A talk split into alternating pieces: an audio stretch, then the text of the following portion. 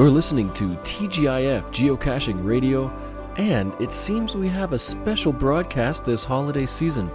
In past years, Cache the Line has taken you on some excellent Christmas geocaching adventures and met oodles of little friends along the way. This year, the daily adventure continues up until Christmas, but from a slightly different perspective.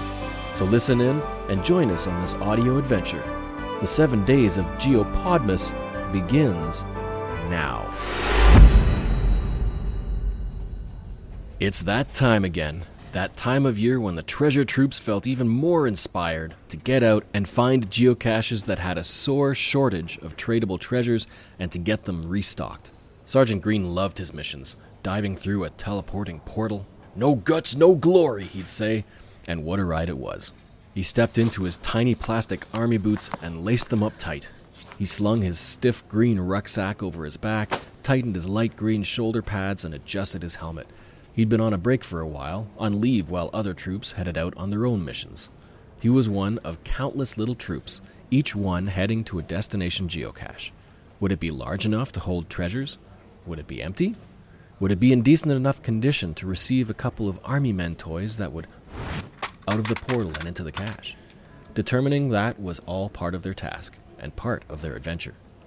Private, don't forget to lace your boots properly, he shouted at another nearby Green Army trooper that one looked a little young, a little fresh, and may not know what work awaited on the other side of the portal. Not all troops were Green Army men, but they were a hardy bunch, and a popular treasure often left in geocaches. Troops came in all different shapes and sizes, different kinds of toys and trinkets, sometimes even made of pocket change. But the Army men, Sergeant Green was proud to be one of them. Green remembered the good old days just after he was rescued from a geocache in which he sat for a very long time. Occasionally it would open, and he'd be picked up and looked at, but thrown back. The sergeant was oddly shaped, not a tough, rugged looking trooper like some of the ones he'd heard of before his days in the geocache. He was starting to feel like an outcast.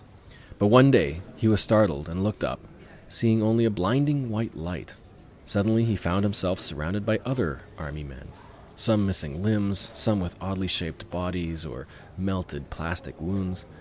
There were some other toys and trinkets around too. That was a pivotal day. That was when he was recruited, given a new life with actual missions.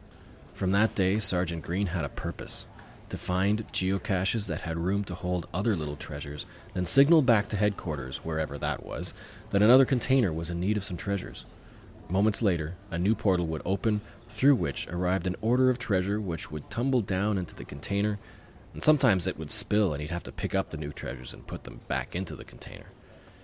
They were adventurous missions, to be sure, especially when he'd arrived near the target geocache only to find humans already there, poking around and ruffling through the geocache contents. If that happened, he had to watch out and stay out of sight until the way was clear. But now it was the time of year that Christmas approached in many parts of the world, and many humans were focused on holidays, gatherings, and gift giving, and so it was prime time for stocking geocaches.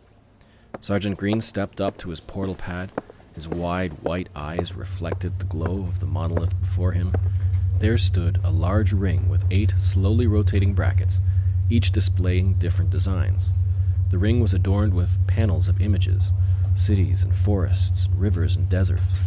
When he first saw it, he'd never seen anything like it. He didn't know what all the imagery meant or did. All he knew was that when he stepped through that central gateway, a bright, glowing white surface he couldn't quite focus his eyes on, he would suddenly appear in a brand new environment. And so, with anticipation, he glanced around at others nearby, also stepping up to their portals. He locked eyes with a little wobbly marble guy next to him the white glow of his gateway shining off his glassy face. And as he gave an itsy bitsy salute with a tiny plastic tap as his hand touched his head, they both turned and together stepped forward into their own gateways, stepping into the white right now. When stepping through one of these portals, after appearing at the other end, it would shoop down into a small navigation device. The troops had to carry this device, which would point the way to their destination. The portal was never perfectly precise, so the treasure troops, that's what they called themselves, had to use that disc shaped tool to find their target geocache container. It would spin and rotate, pointing the way. They were never too far from their target, but almost never appeared right next to it. Sergeant Green was growing used to the small thump he felt every time he popped out of the portal. It dizzied him a bit, but that always faded quickly, along with the white flash before the portal dissipated in a wispy fog, leaving the navigator on the ground below. His target mission was a small container, just a little plastic box with locking flaps, but he had the right tools for the job to get those pesky things open with his tiny plastic hands. Looking up, the sun was high, but all he saw were enormously tall, swaying green blades of grass, at least twice his size. He sighed, knowing this was going to be another strenuous bushwhack. But he didn't hear anything else. No chatter from monstrous humans, no engines, no barking from their four legged sidekicks. This time, it was just Sergeant Green and that towering green. He raised the navigator, which spun slightly, and he turned to look in the direction of the arrow. Through the swaying blades, he spotted another hurdle a very large brown wooden obelisk. It was what they call a stump and it was right up his alley. He'd found enough to know through his trained geosenses that his destination must lie somewhere within its walls. Blade after monstrous blade he pushed aside, bushwhacking to the base of the wooden tower. Sergeant Green's odd shape and sharp boots and fingers made climbing trees a little easier for him than for some others who had smoother and rounder hands and feet. His oddities were his gift. As he ascended, one step at a time, he found loose bits of bark and wood cracks he could wedge in and pull. This was a free climb, but he felt confident with it. Soon he made it to the top, placed a hand over the soft edge, and pulled himself up. He slung the navigator over his shoulder and into the rucksack and tiptoed around the surface, hopping over crevices and cracks, peering into the depths. Soon he found one large gully, and inside laid an enormous green leaf, resting flat. He reached back to pull out his climbing thread ball because it would be faster using that to get down. But when he grabbed it and pulled, out came his navigator with it. By the time he realized and spun around, it had rolled a good distance, bouncing over the rough surface. He dashed over to grab it and jumped, but missed it by a hair. Down the navigator disc bounced over the stump's edge, down into the forest of grass below. Well, this was a quandary. Should he climb down and get it, or check the cache first? He had to be quick about it. Humans might be on their way. The sergeant made his way back and tossed the thread down to the gully, then climbed down to the leaf.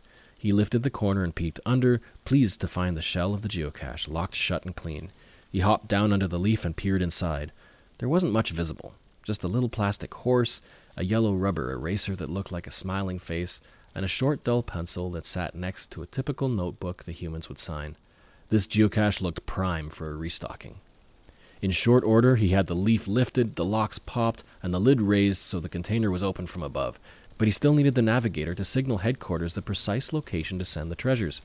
He pulled himself back up his thread, collected it, and dashed back over to the stump's edge, tossing the thread down and started to descend. He scanned the ground to try to spot the disk while climbing down, but he couldn't see anything. He was getting worried. It had to be there. He systematically searched by spiraling out from where he was sure that it landed, pushing aside grass blades and little balls of dirt and wood chips. And suddenly he heard.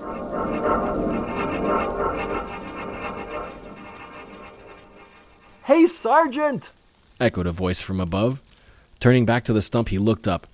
It was Tim, Tiny Tim. Sergeant Green had never met him, but had heard stories of him. He was a little puppy ornament and had a magic hat and could jump around at will. No need for a portal or navigator. He wondered if he might ever earn one of those magic hats for himself. Looking for this? Tim held his navigator so that Green could see it. Sure enough, that was it, and he did a little hop with excitement. Immediately, Green dashed over and climbed back up the stump, but just as he arrived at the top, he heard with a growing whoosh and jingle, Better be more careful next time! Keep up the good work! Gotta go! Thanks, Tiny Tim, he shouted back, but it was too late, and he poofed away. But there in front of Sergeant Green laid the navigator. He picked it up and finished his mission. On the back of the disk was a button. With the open cache in sight, he pointed the navigator at the cache and held the button until a little beacon lit. Almost immediately, there was a small swirling wind just above the cache, and there opened another portal this one facing downward, and from it dropped two little green army men toys, just enough to fit into the container. He let go of the button and sighed in relief. He thanked Tiny Tim quietly for the help, then closed up shop, replacing the geocache just as he'd found it, leaf hiding its existence to the untrained eye. Now, returning to headquarters was a little different. The navigator had to be placed on the ground, sitting on its edge. Then it had to be spun fast enough for it to start glowing, and in the swirling, it would fade as a new portal opened. It had just enough energy to allow through the same who had first traveled through it, and then close up behind. But it only remained for a few moments, so there was no dilly dallying. He set the navigator on its edge, gave a strong spin, and stepped back as the portal grew. He took a deep breath and stepped into the white right now. The warp back through was like a roller coaster ride through clouds, following a wavy, curvy line until a dark hole grew at the end of the line, and then. Green was a little dizzy as usual, but when the world stopped spinning around him, there once again stood Tiny Tim. Sergeant, take a look, he pointed. Green turned around and another type of window had opened. This one from afar and much higher, looking down at the stump that held the geocache. There was a trail nearby and some light snow on the ground. A little down the trail was a couple with a baby stroller and two kids. The mother glanced up from a device in her hand and looked towards the stump. It's just a few meters over there through the grass. Can you two find the geocache? The two dashed over, the grass was no problem for the humans, and found the stump. Here? They pointed and called back. I don't know. Take a look. Can you find anything? The kids circled and ruffled around. The boy human jumped up on the stump and kept looking, while the girl poked around the base of the stump, moving bits of wood and checking weeds. Soon there was a cheer as one of them moved the leaf and the container was discovered. I found it! Good job, congratulated the dad. He stepped over to the stump and retrieved the container. As he popped the flaps and opened it, he whispered, Let's see if there's any treasures in there. Tiny Tim looked at Green, who was watching intensely as the scene unfolded. The dad had brought a little bag, and while he took the log notebook to sign it, the kids found the little toys inside. He reminded the kids Remember not just to take something you want from the cache. We want to trade for something from our bag because the next kids to arrive may want something. Remember to give too, just like the people who found this before you did, so that you could find those toys. They wanted to trade for an army man and the horse, so they opened their bag and, after thinking for a second, pulled out a rubber ball and a beaded bracelet. With smiles on their faces, they dropped the two items in the cache and ran back to the trail with their traded treasures, while the dad closed up the cache and placed it back just as they'd found it. Sergeant Green was inspired and remembered why the treasure troop did what they did. Remember, said Tim, the treasure isn't just the stuff in the cache, it's the fun, the excitement, and cheer. That's your simple mission to make geocaching a little more fun by adding just a few extra things in geocaches. Green took a deep breath he glanced around and saw many other portals opening, more troops of all shapes and sizes, each taking those steps of faith to an unknown location, trying to make sure that each cache had something to bring that extra little boost of joy with the smiley face. Now march on, soldier. Another mission awaits, said Tiny Tim with some gusto as the window portal closed. Green looked back at Tim, stood up straight, pushed his chest out, and took a deep breath. He turned back to his portal, which was just powering up. He patted his pockets and made sure his tools were secure. The brackets and panels began to spin, the white glow in the middle grew larger, and he stepped forward. Left, right, left, right, reinvigorated, ready to take on his next mission. The glow engulfed him as he stepped into the white. Right.